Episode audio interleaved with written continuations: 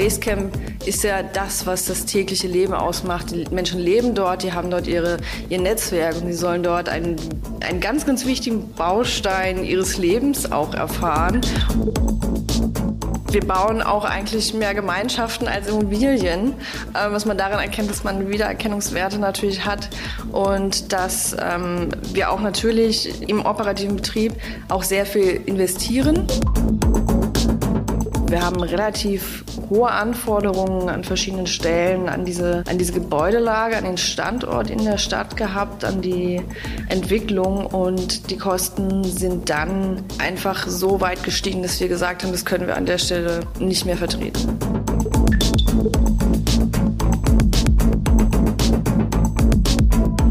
Das ist der Immobilieros-Podcast von Immocom. Jede Woche Helden, Geschichten und Abenteuer aus der Immobilienwelt mit Michael Rücker und Yvette Wagner.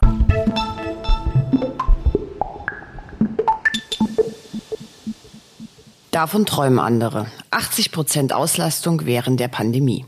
Zu verkünden hat diese Zahl Maren Heide, Deutschlandchefin von Basecamp. Das auf studentisches Wohnen spezialisierte Unternehmen wurde 2015 gegründet und hat derzeit vier Projekte in der Entwicklung. Dortmund steht kurz vor der Eröffnung und in die Rathenau Hallen in Berlin Schöneweide werden am Ende 500 Millionen Euro verbaut sein. Maren Heide spricht in diesem Podcast über Community-Leben Online-Events und Designanspruch.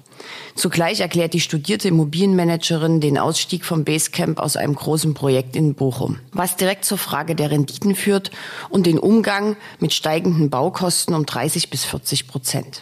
Wer sich in der jetzigen Situation auf sein Konzept versteife, könne nicht wachsen, sagt sie. Bevor es in den Podcast geht, noch etwas in eigener Sache.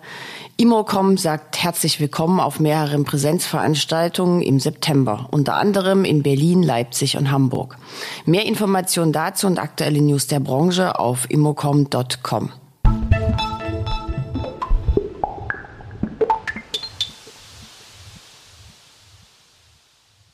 Ich bin heute mal wieder in Berlin und freue mich sehr. Mir gegenüber sitzt Maren Heide, äh, Deutschland-Chefin von Basecamp Student. Das heißt, wir reden heute über studentisches Wohnen. Hallo Maren. Hallo Bernd, vielen Dank. Erstmal vielleicht zu dem Unternehmen. Ihr habt Standorte in Dänemark, in Polen, in Deutschland. Lass uns aber über Deutschland reden, das ist ja dein Gebiet. Ähm, wie viele Projekte sind offen? Habt ihr hier in welchen Städten? Genau, also Basecamp Student verteilt sich über Europa. Wir haben unseren Hauptsitz in London. Ähm, dort sitzt sozusagen Fund Advisor und dann haben wir noch einzelne Ländergesellschaften. Unser Bereich in den Nordics ist verantwortlich ähm, auch für Schweden und ähm, Norwegen, äh, wo wir gerade Projekte haben. Dann haben wir unseren Sitz in Polen, wo wir quer verteilt über Polen an verschiedenen Standorten Projekte haben. Und wir haben Deutschland, wo wir in Berlin unseren Head Office auch haben an der Stelle für das gesamte Unternehmen. Wir haben derzeit vier Projekte, die in der Planung oder im Bau sind, ähm, sowie zwei bereits ähm, operierende Basecamps.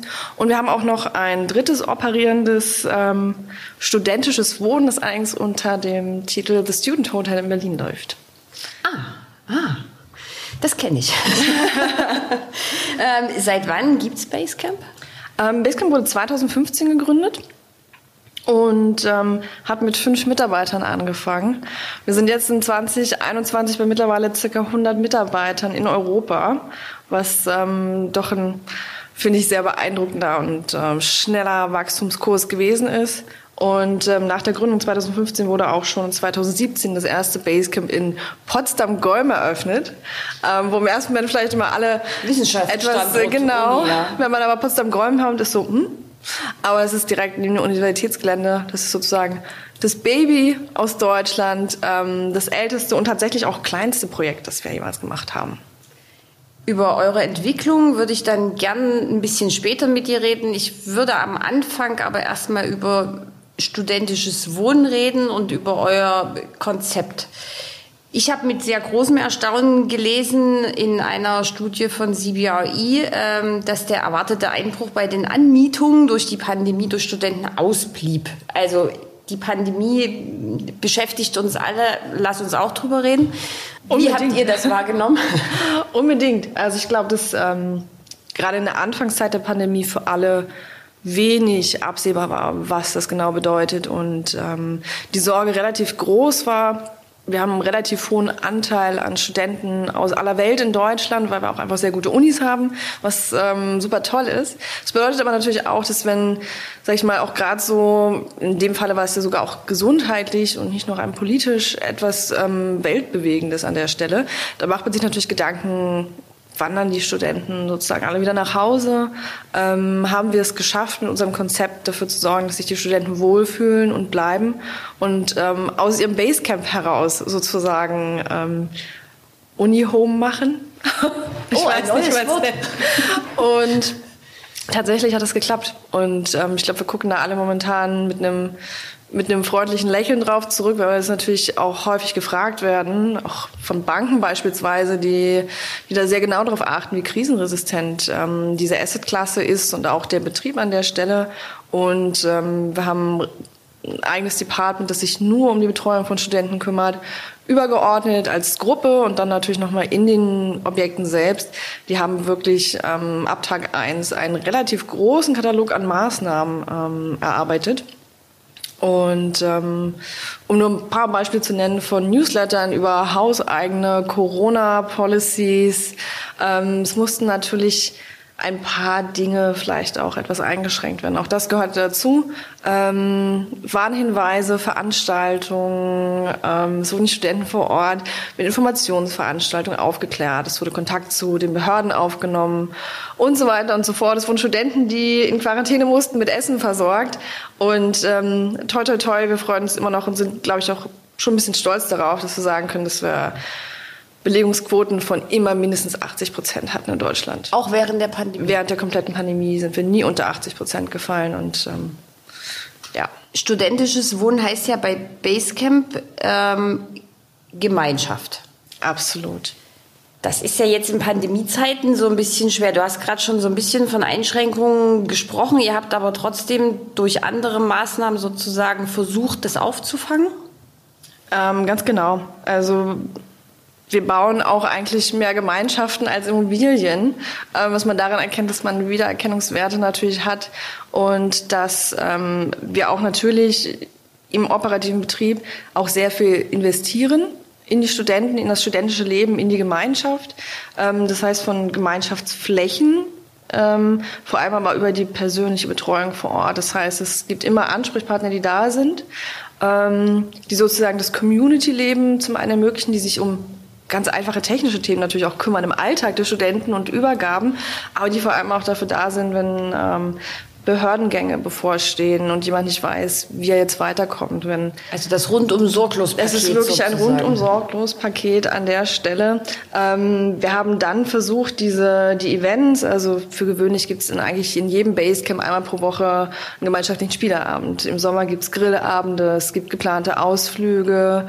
Ähm, alles Mögliche. Das ist natürlich in Corona-Zeiten schon sehr stark eingeschränkt gewesen. Ja, wir mussten die Gemeinschaftsküchen in einigen Monaten auch komplett schließen zur Sicherheit. Das heißt, jeder hat dann nur in seinem Zimmer. Genau. Okay. Genau. Und ähm, die Events haben wir dann allerdings als Online-Events gestaltet, was im ersten Moment etwas ähm, etwas schade klingt, aber es ist immer noch etwas da gewesen. Und ähm, die Studenten haben sich dann quasi von Zimmer zu Zimmer zugewunken, äh, aus den Fenstern heraus, ähm, während sie sich im Videochat unterhalten haben. Aber das Wichtigste ist immer, dass der Community-Gedanke im Vordergrund steht, dass die Menschen sich auch nicht alleine fühlen. Das ist ja, das ist ein ganz, ganz wesentlicher Punkt bei dem ganzen Basecamp-Konzept, mit dem wir uns natürlich auch von allen anderen abgrenzen wollen.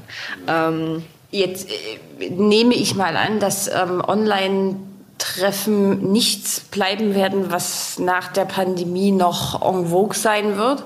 Gibt es denn irgendwas in eurem Konzept, was ihr aus der Pandemie sozusagen mitnehmt, wo ihr sagt, das hat sich äh, bewährt, das ist eine Neuerung, die behalten wir jetzt mal? Ja, also ich glaube, das Einführen von Newslettern, ähm, da waren alle relativ überrascht, weil niemand so sehr erwartet hätte, dass die Studenten sich dafür interessieren in diesem Umfang. Was, was, steht, so da, was steht, da, drin? Um genau. In den Newslettern stehen relativ allgemeine generische Informationen natürlich zu, zu den Abläufen. Ähm, wann sind die Reinigungstage? Wann werden vielleicht irgendwie mal Reparaturmaßnahmen sein? Ähm, wo können Pakete abgeholt werden? Das heißt, es sind ganz allgemeine Informationen für jedes einzelne Basecamp, das wir haben. Also nicht über alle hinweg, sondern wirklich pro Standort. Also pro Standort gibt es einen Newsletter. Genau, für jeden Standort mhm. gibt es einen Newsletter, wo es up-to-date ähm, Empfehlungen gibt, auch zu Veranstaltungen in der Stadt, ähm, zu Ansprechpartnern, zu den Events, die natürlich jede Woche passieren. Wir haben in jeder Property auch sozusagen ein Screen oder auch mehrere Screens, wo die Ansprechpartner mit Bild eingeblendet werden. Wir haben nämlich zwei Base Manager, die sozusagen dort fest arbeiten. Wir haben aber auch die sogenannten Base Buddies. Ähm, das sind Studenten, die quasi für Studenten arbeiten, auf einer Minijobber-Ebene und sich gegenseitig unterstützen bei den alltäglichen Kleinigkeiten, die so anfallen und die auch untereinander ihr studentisches Leben, sag ich mal, mitgestalten. Ja, und ähm, diese Art von Information und zu sagen, okay, wir können das nicht alles persönlich machen, die hat sich aber ein Stück weit ähm, schon ausgezeichnet, dass es hilfreich ist, immer wieder Leute auf dem Laufenden zu halten. Ähm, Newsletter werden ja gerne weggeklickt. Und ähm, wir machen wir machen regelmäßig natürlich Befragungen mit unseren Studenten. Und ähm, es wurde relativ klar, dass es sehr positiv aufgenommen wurde weil dafür zu sorgen, dass alle einen Newsletter kriegen, äh, in die eigentlich irgendwo in der Wohnung sind, das kennt man ja nicht. Das ist ja nichts Typisches, was man aus einem, sage ich mal, klassischen PSA-Bereich irgendwie jemals erwarten würde. Und es konnte zumindest die, die Verknüpfung der Studenten untereinander aufrechterhalten, dass sie den gleichen Informationsstand haben, obwohl sie nicht unbedingt zusammen direkt physisch einen Raum teilen können. Ja, und auch die Netflix-Abende, die in den eigentlichen Kinos gemacht werden, die wurden dann über so Sharing-Sachen ähm, gemacht. Man, ich weiß persönlich nicht, wie das heißt, aber man kann auf so einen Knopf drücken und sagen, so, und jetzt fangen wir alle zum gleichen Zeitpunkt an. Einen diese Serie ab. Genau. Ah, okay. Ja, auch solche Themen sind natürlich Möglichkeiten, ein bisschen mehr Gemeinschaft ähm, aufrechtzuerhalten, obwohl man vielleicht sehr eingeschränkt ist eigentlich im Alltag. Okay, dann lass uns jetzt mal ein bisschen über Immobilien reden. Ihr seid, hast du vorhin schon gesagt, ihr baut zwar Gemeinschaften, ihr baut aber auch Projekte, ihr seid Entwickler. Ähm, bevor wir über die anstehenden Projekte reden, wenn man jetzt mal so ganz banal googelt nach Basecamp, ähm, stolpert man als erstes über eine Geschichte aus Bochum. Da sollte ein Landmark-Building entstehen, 60 Meter hoch, 20.000 Quadratmeter Fläche. Und es, der geneigte Journalist schreibt dort, Basecamp sei abgesprungen. Sag uns doch mal, was ist in Bochum passiert? Ich glaube, in Bochum ist das Paradebeispiel passiert, was, ähm, was glaube ich, fast jedem Entwickler mal passiert und hoffentlich auch passiert, um ehrlich zu sein. Ähm, nämlich zu zeigen, dass man nicht um jeden Preis manchmal Immobilien kaufen und entwickeln sollte. Wenn man nicht hundertprozentig sagt, das ist das Produkt, hinter dem wir stehen, das wir verkaufen können und das auch nun mal auch, weil wir sagen, jetzt reden wir über die Immobilie und die Entwicklung, nun mal auch die Rendite ähm, für Stakeholdergruppe, nämlich Investoren an der Stelle bringt. Und ähm, wir haben relativ hohe Anforderungen an verschiedenen Stellen, an diese, an diese Gebäudelage, an den Standort in der Stadt gehabt, an die Entwicklung und die Kosten sind dann einfach so weit gestiegen, dass wir gesagt haben, das können wir an der Stelle nicht mehr vertreten. Und wir glauben nicht, dass das wirtschaftlich für alle Beteiligten das beste Konzept und die beste Lösung ist, wenn wir hier ein Projekt bauen. Das, dann habt ihr die Reißleine gezogen? Ja. Okay, wie waren die Reaktionen drauf? Ähm, ich glaube, es gab schon sicherlich überraschte Gesichter, vielleicht auch traurige Gesichter. Ich glaube, dass, also wir für uns waren da sehr klar. Ähm, wir waren auch in unseren Investoren klar, auch mit unseren, sag ich mal, direkten Partnern an der Stelle, weil jeder, der selber auch entwickelt, weiß, dass es manchmal eine Kostenposition gibt, wenn die nun mal ausschlägt und dazu gehören sag ich mal, alles, was so im Tiefbaubereich betrifft oder Altlastenthematiken, das kann relativ schnell auch ein, ähm, ein Projekt in eine völlig andere Richtung lenken. Und ähm, da muss man manchmal unangenehme, mutige Entscheidungen treffen, ähm, die nicht schön sind und die ähm, aber glücklicherweise ähm, nicht unbedingt nachhaltig, ähm, zumindest aktuell für uns überhaupt nicht spürbar nachhaltig ein Problem darstellen. Wir haben sehr guten Kontakt mit der Stadt Bochum ähm, und sind sehr froh, mit denen auch immer noch im regen Austausch zu stehen. Ähm, wie man auch in der Zukunft weiterhin miteinander arbeitet. Und ich glaube, das, das ist an der Stelle für uns mit das Wichtigste, dass, dass man da nicht das Gefühl hinterlässt, ähm, mehr Probleme geschaffen als gelöst zu haben. So, haben wir über die Vergangenheit äh, geredet, alle Missverständnisse ausgeräumt. Dann lass uns über die Zukunft und über das Jetzt reden. Ähm, JLL prognostiziert für Frankfurt am Main die größte Prognose für studentisches Wohnen. Gleichzeitig, wenn wir uns Service-Appartements angucken, ist das die Stadt, die am meisten überhitzt ist. Das ist das erstens ein Widerspruch. Beurteilst du Frankfurt auch so? Also Frankfurt ist für uns natürlich einer der mit interessantesten Standorte auch. Ähm, die A-Lagen sind immer toll, wobei wir nicht so fokussiert auf A-Lagen sind, sondern auf Universitätsstädte. Trotzdem ist Frankfurt auch als Universitätsstadt schön. Ich habe da auch selber mal gelebt und ähm, kann mich da auch ganz gut dran erinnern, wie schwierig das ist, dort äh, bei den vielen Pendlern, äh, zu denen ich selber gehörte, äh, den, den zweiten Wohnsitz zu finden, äh, den man bezahlen kann und den man aber auch ertragen kann ähm, bis eine Woche. Und Deswegen finde ich es äh, grundsätzlich erstmal eine schöne, ähm, eine schöne Entwicklung, dass es das gibt. Ähm, die Überhitzung, ja, äh, wir wissen alle Schweinezyklus und so weiter und so fort. Ähm, das wird bei vielen Assetklassen, vielleicht auch im Thema studentischen Wohnen, ähm, auch immer wieder passieren. Ich glaube, an der Stelle haben wir da nicht das große Problem. Ja, also wir grenzen uns von, von Service Apartments relativ stark ab. Es gehört zwar alles immer noch zum, zum Micro-Living und wir wissen, dass es Parallelen gibt in der Nutzung.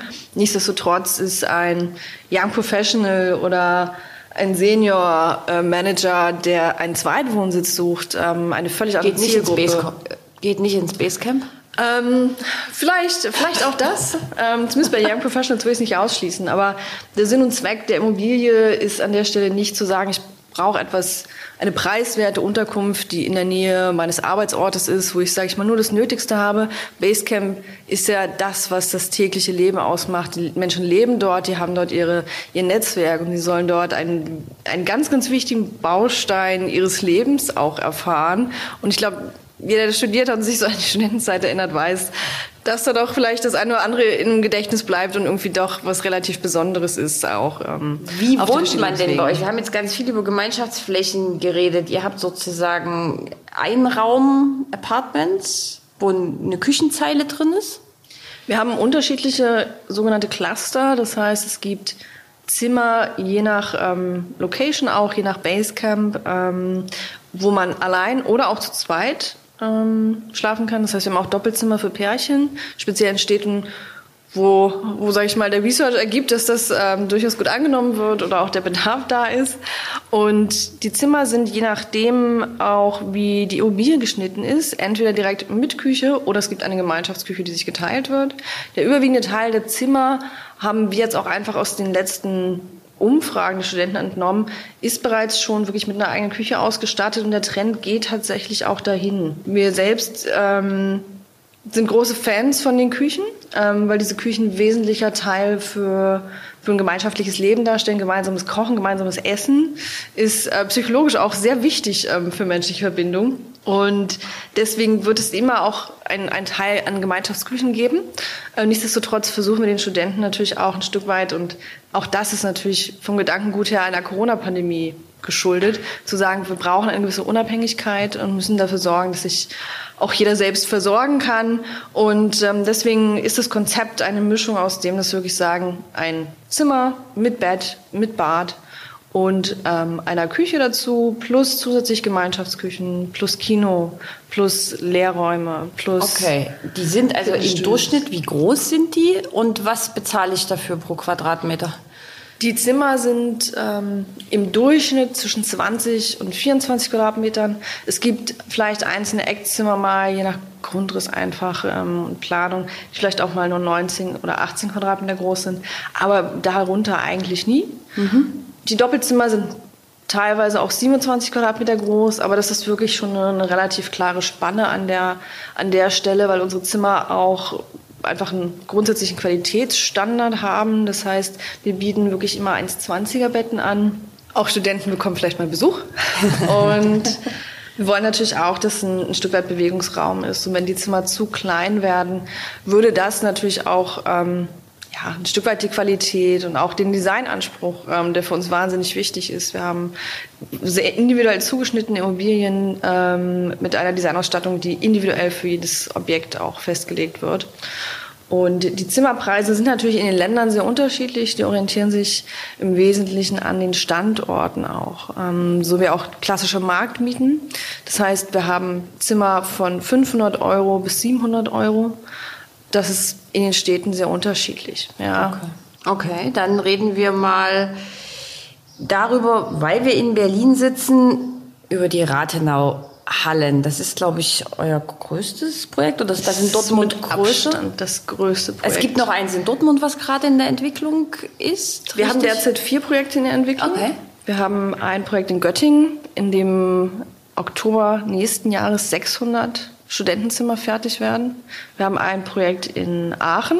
Dort haben wir ca. 8000 Quadratmeter Bürofläche, die bereits voll vermietet sind, vorvermietet sind, mit einem Hotelteil, der vorvermietet ist und nochmal mit ca. 400 Zimmern für die Studenten und ähm, ist direkt am Hauptbahnhof. Sehr schönes Projekt auch. Und Dortmund? Und Dortmund ist sozusagen das Projekt, das als nächstes eröffnet wird, wo wir alle schon ähm, ja, in großer Vorfreude sind, das ab Oktober zum Wintersemesterstart dort ein, unser erstes Hybridmodell eröffnet. Das bedeutet, dass wir ca. 350 Studentenzimmer haben und nochmal 180 Zimmer Hotel mitten in der Dortmunder Innenstadt in der Kammstraße. Welche Sternekategorie ist das Hotel? Das Hotel wird voraussichtlich drei bis vier Sterne Kategorie. Ähm, und wir haben dort eine Dachterrasse und noch Retailflächen und ähm, sind auch, glaube ich, zusammen mit der Stadt ähm, da sehr, sehr gut in den letzten Jahren zusammengewachsen, was dieses Projekt betrifft und äh,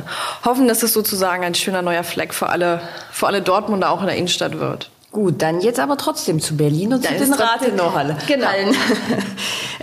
Das erste ist, äh, ja, da sind ja auch denkmalgeschützte äh, Gebäude drauf spielen, wenn ihr schaut, in welche Stadt gehen wir, so ein bisschen habe ich herausgehört, logischerweise Universitätsstädte. Schaut ihr nach Projekten, die man revitalisieren, die man umwidmen kann? Hat das zugenommen? War das jetzt mit den Rathenow-Hallen eher ein Zufall? Es ist ja schon auch ein riesiges Areal. Du kannst dann gleich noch so ein paar Kennmarken uns erzählen. Aber erstmal würde mich wirklich dieses Revitalisierung, Umwidmungs Ding interessieren? Also manchmal möchte man es natürlich irgendwie eher simpel haben. Das heißt, man kauft im Idealfall ein leeres Grundstück, baut einfach seine Zimmer da drauf und kann sie vermieten und ähm, die Welt ist schön und heil. Das funktioniert leider in den meisten Fällen nicht mehr. Ähm, die gestiegenen Preise, die, sag ich mal, auch immer weniger werdenden Innenstadtflächen wir suchen natürlich immer sehr stark die Universitätsnähe, die nicht in allen Städten, aber doch häufig eher zentral ist und nicht unbedingt die Suche nach äh, Grundstücken jetzt sehr vereinfacht an der Stelle, vor allem nicht nach bezahlbaren Grundstücken. Und auf dem Markt ist natürlich und ähm, wir hoffen zwar, dass es äh, nicht zu schlimm wird, aber doch ist das Thema Revitalisierung natürlich jetzt gerade durch die Corona-Pandemie auch immer mehr geworden. Die Rathenow betraf das nicht. Das ist einfach nur ein toller Standort, wo wir einfach glauben, dass ähm, Schöne Weide an der Stelle einen großen, großen Schritt in der Entwicklung machen wird. Ähm, wir fokussieren uns nicht auf die Revitalisierung, aber wir wissen auch, dass das mit dazugehört. Das ist natürlich auch ein, nachhaltiger Entwicklungsansatz, zu sagen, wir nutzen den Bestand, den es gibt. Und es ist aber natürlich auch das Angebot, ähm, wo man schauen muss, was, was macht sich am besten. Und ähm, viele bestehende Hotels sind in Innenstadtlagen. Warum sollte man das nicht an der Stelle nutzen und daraus vielleicht etwas machen? Man muss natürlich da ein bisschen Flexibilität zeigen. Man muss vielleicht auch an der einen oder anderen Stelle sagen, okay, vielleicht passen wir unser sonst so stringentes Konzept an der Stelle an und weichen mal ganz mutig davon ab. Aber wenn das nicht das Erlebnis und die Erfahrung der Studenten beeinflusst, dann sollte das funktionieren, wenn es immer noch ein guter Business Case ist. Gut, jetzt dann ein paar Zahlen zu den Rathenau-Hallen würde ich gern von dir hören. Wann beginnt ihr mit dem Bau? Investitionssumme insgesamt, wenn du das sagen möchtest? Und so ein bisschen, was entsteht da? Also die Rathenauer Hallen sind ein wahnsinnig wahnsinnig ähm, langes Projekt. Ähm, das ehemalige AEG-Gelände hat ich möchte jetzt nicht lügen, aber ich glaube, es sind circa 60, 65.000 Quadratmeter an Grundstücksfläche, ähm, die derzeit schon bestehen. Wir haben immer noch Zehntausende Quadratmeter an Bestandsimmobilien, die teilweise denkmalgeschützt sind, äh, wenn nicht sogar eher zum größten Teil denkmalgeschützt sind, die aber einen unglaublichen Charme ausstrahlen. Unser Plan ist, dass wir zum, zum Mitte zum Mitte 23 unser Basecamp dort eröffnen. Wir möchten dort zum einen eine Mischung aus Longstay und Shortstay machen. Es werden circa 500 Zimmer werden und möchten dort im Wesentlichen auch nicht nur die Studenten selbst, sondern natürlich auch alles, was, was wissenschaftsnah ist. Ja? Also wir haben die HTW in direkter Nachbarschaft und wissen auch und bekommen erfreulicherweise auch immer wieder Anfragen. Auch die Lehrkräfte brauchen Unterkünfte. Auch da haben wir viele Austausch, Professoren, ähm, Austausch, Dozenten aus aller Welt, die einfach mal gerne in der Universitätsnähe und vielleicht auch mit ein bisschen Bezug zur Universität ähm, wohnen würden. Das heißt, wir haben Mitte 23 dann unseren sozusagen klassischen Studententeil entwickelt, soweit der Plan. Und dann gibt es noch circa 80.000 Quadratmeter an Büroflächen, die entwickelt werden. Das ist natürlich schon eine ziemliche Nummer.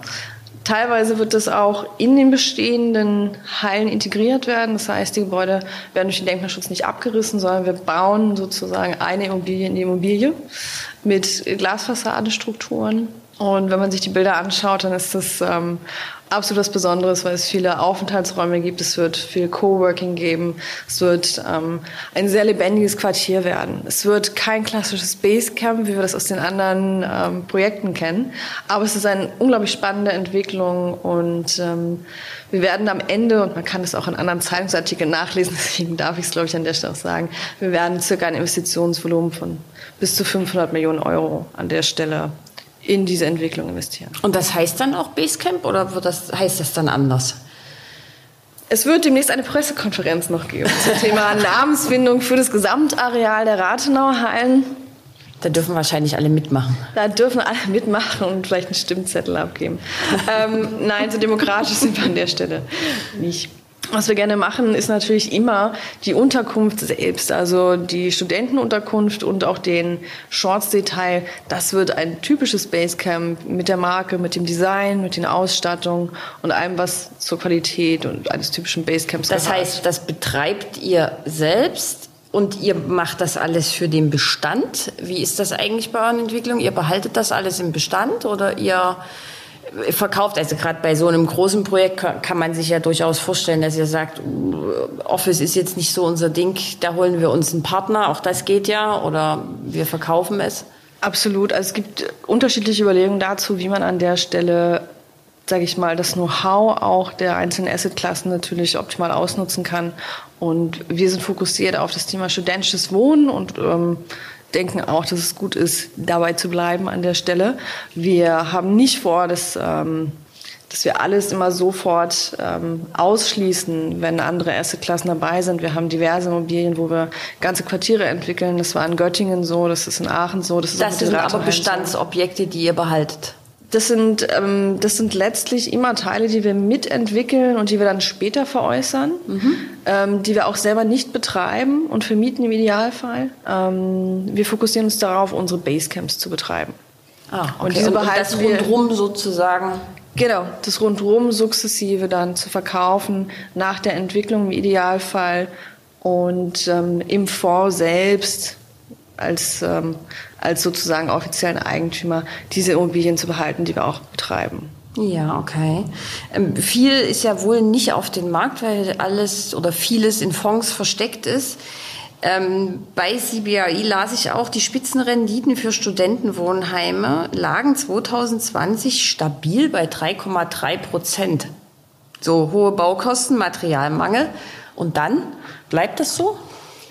Und dann bleibt es so, wie es wahrscheinlich in allen wirtschaftlichen Perioden ist, dass es eine Zeit bleibt und irgendwann sich wieder verändern wird. Wir gehen aber schon davon aus, dass wir noch ähm, eine ganze Weile damit rechnen müssen, dass wir in diesem Bereich der Renditen, vor allem also 3,3 haben wir dann in Berlin und Frankfurt, da muss man für sich einfach überlegen, ob man an diesen Standorten unbedingt in oberster Priorität investieren muss und welche Möglichkeiten man noch findet. Und das gehört ein bisschen zu dem Thema, ähm, das wir vorher schon mal gesprochen haben. Da muss man auch Flexibilität zeigen und sagen, okay, wir haben jetzt 30 bis 40 Prozent gestiegene Materialkosten. Das ist in so einer Kalkulationsrechnung viel. relativ, relativ viel. Ja. ja. das macht schon was.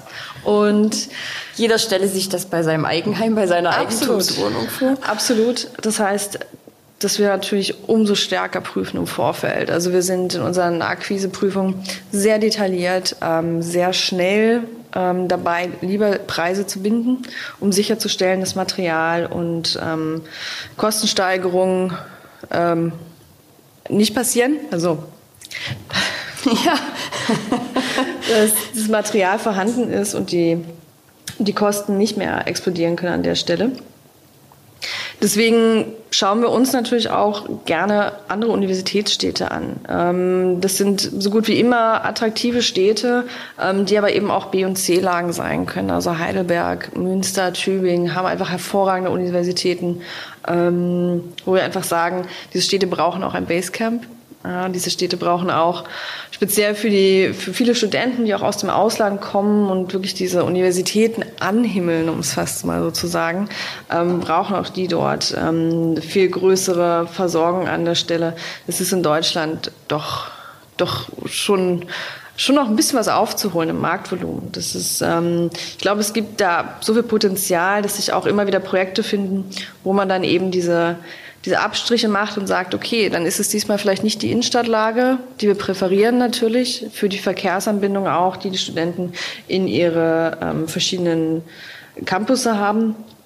Dann muss man schauen, wie ändern wir vielleicht unsere Grundrisse. Welche Möglichkeiten haben wir dort noch Effizienzen ähm, zu steigern? Wie können wir das Design vielleicht so anpassen, ähm, dass wir damit Geld sparen? Und ähm, das ist aber nichts anderes als das, was alle Entwickler in jeder Assetklasse in solchen Marktphasen kennen, das Unternehmen kennen, ähm, wo neue Konkurrenten auf den Markt kommen. Man muss mit, man muss mit diesen Dingen mitgehen. Und wer sich dazu sehr auf sein Konzept versteift, der wird an der Stelle nicht mitwachsen können. Jetzt hast du mir fast so ein bisschen meine Schlussfrage kaputt Ach, gemacht. Echt leid. Weil ich wollte mit einem Zitat von JLL kommen. Ich mache es jetzt aber trotzdem einfach mal. Im Vergleich zu den reiferen Märkten wie USA, Großbritannien oder Australien ist der Markt in Deutschland für Studentenwohnheime noch im Kindergartenalter. Dem stimmst du also, habe ich das jetzt gerade richtig gehört, zu? Das Kopfnicken kann natürlich jetzt keiner sehen. Genau. ich stimme absolut zu. Ähm, das ist tatsächlich so. Also wir haben in Deutschland immer noch, ähm, ich glaube, ein Angebot von circa 12 Prozent momentan, je nach Städten irgendwas zwischen 10 und 14 Prozent, was im Vergleich zu, ähm, zu Großbritannien mit 40 Prozent oder auch den USA einfach ähm, noch ganz, ganz viel Potenzial hat, da sich weiterzuentwickeln. Und ähm, wir wissen auch, dass auch im Residential-Markt die Preise steigen und ähm, ein doch ziemlich großer Druck auch ähm, auf Studenten und auch auf Eltern äh, lastet im Übrigen, ähm, die auch ein ganz wesentlicher Punkt sind, die dieses Konzept mit unterstützen. Und deswegen sehen wir auch für die nächsten Jahre da einfach riesige Potenziale weiterzuwachsen. Und es ist an der Stelle umso wichtiger in dem Kontext, dass wir eigentlich den Bedarf haben, die Preise immer weiter steigen, dass Städte und Universitäten da auch zusammenarbeiten. Und ähm, das sind für uns sehr wesentliche Stakeholder. Ähm, wir sind in guten Kontakt mit den, mit den großen Universitätsstädten und auch ähm, mit den Universitäten selber und haben dort Kooperationen und ähm, zeigen natürlich auch unser Konzept und was wir an der Stelle tun können, um nicht nur die Universitäten attraktiver zu machen, sondern aber auch die Städte. Denn immer dann, wenn auch Wohnraum da ist, ist eine, ist eine Stadt lebenswert und ähm, zieht dann auch wieder neue Leute an. Und deswegen glauben wir, dass es verschiedene Mittel und Wege gibt, von der eigenen Flexibilität bis hin zu Kooperation, um, um auch in so einen hochpreisigen Marktphasen einfach ähm, trotzdem weiter wachsen zu können. Das heißt, die Pubertätsphase wird nicht schlimm? Ich glaube, dass eine Pubertätsphase immer schlimm ist. Ansonsten wäre es ja keine Pubertät. Ähm, und ähm, ich glaube, dass man aber auch die immer durchsteht, oder? Ja. Äh, liebe Marienheide, vielen, vielen Dank für das äh, Gespräch und wir sehen uns hoffentlich bald in den Rathenau-Hallen wieder. Sehr gerne. Vielen Dank, Yvette.